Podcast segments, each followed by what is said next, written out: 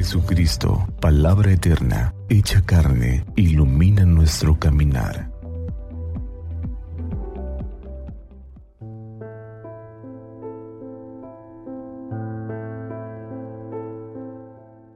Viernes 21 de abril, segundo viernes del tiempo de Pascua.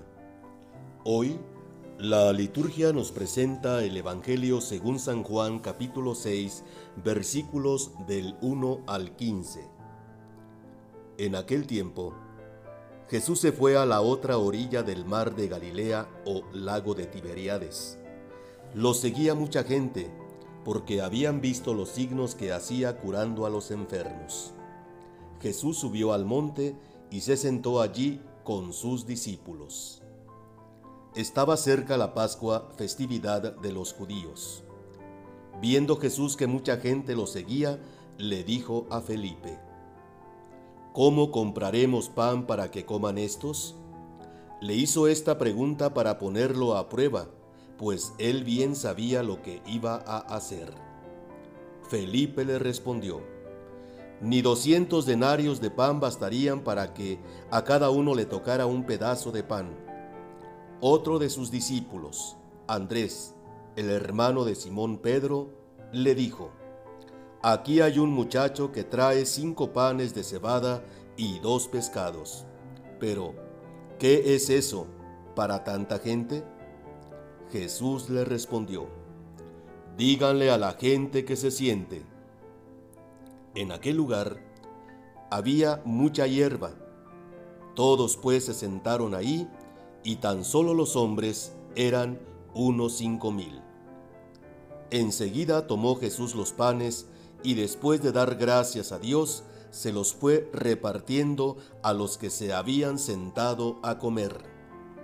Igualmente, les fue dando de los pescados todo lo que quisieron. Después de que todos se saciaron, dijo a sus discípulos, recojan los pedazos sobrantes para que no se desperdicien. Los recogieron y con los pedazos que sobraron de los cinco panes llenaron doce canastos. Entonces la gente, al ver el signo que Jesús había hecho, decía, Este es en verdad el profeta que habría de venir al mundo. Pero Jesús, sabiendo que iban a llevárselo para proclamarlo rey, se retiró de nuevo a la montaña él solo. Palabra del Señor. No podemos vivir sin comer.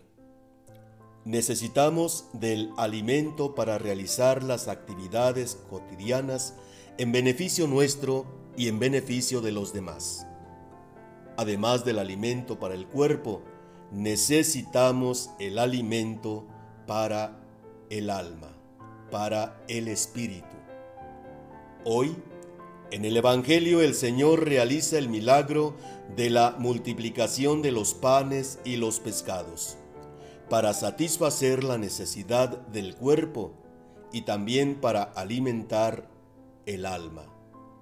El milagro de la multiplicación manifiesta la acción de Dios, mueve a poner en sus manos lo que se tiene, como el muchacho que puso en las manos de Jesús cinco panes y dos pescados, y suscita a ver la presencia de Dios.